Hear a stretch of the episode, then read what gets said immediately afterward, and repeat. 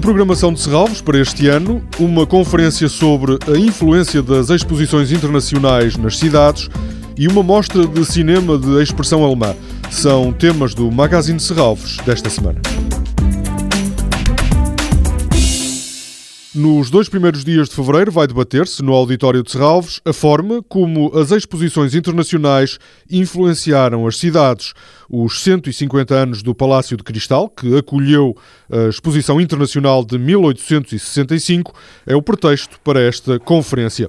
A história de Serralves também está relacionada com exposições internacionais, como recorda o diretor do parque, João Almeida. Há muita gente não saberá que há, de facto, uma ligação muito forte de Serralves com exposições internacionais, especificamente duas que aconteceram em Paris, a de 1925 e a de 1937. De 1925, porque foi a ocasião em que o Conde Vizela, então com uma nova propriedade nas suas mãos, eh, que tinha herdado em 23. 25 é de facto a altura em que vai a Paris eh, à procura dos autores eh, para os, os vários projetos que viria a defender em Serralves, no parque, mas também na casa. E depois 37 porque é um, uma exposição cujo arquiteto-chefe vem precisamente a ser o Jacques Reber, que foi o autor do Parque de Serralves em 1932. A conferência, com especialistas de vários países, está agendada para os dias 1 e 2 de fevereiro.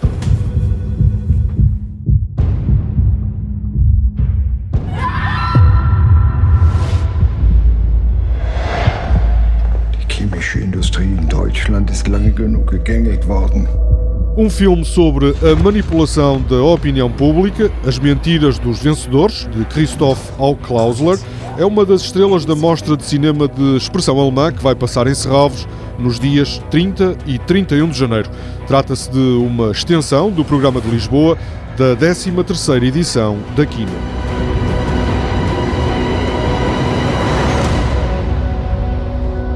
Wenn alles gut geht, beißt er.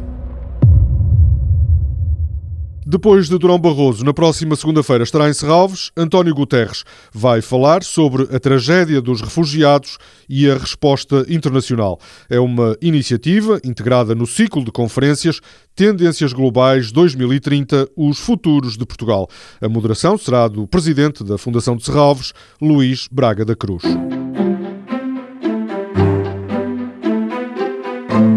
A programação de Serralvos para 2016 foi apresentada. Merecem destaque, já nas próximas semanas, a primeira exposição em Portugal do britânico Liam Gillick, a exposição do fotógrafo alemão Wolfgang Tillmans e a mostra da coleção Sonnenband, considerada uma das mais importantes coleções de arte americana e europeia da segunda metade do século passado.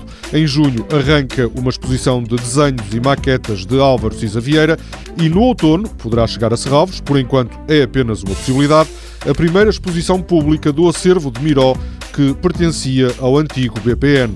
Para 2016, a Presidente do Conselho de Administração, Ana Pinho, deixou várias promessas. Serralves será ambiciosa, abrangente e muito presente. Temos mais de um evento por dia, mais de 500 eventos no ano. Tentaremos motivar todo o tipo de públicos para áreas tão diversas como a arte contemporânea, a arquitetura, o cinema, a paisagem, o ambiente e fomentar o debate à volta de temas importantes da sociedade atual. Toda a programação pode ser consultada em serralves.pt ou na página da Fundação no Facebook. Este programa pode também ser ouvido em podcast.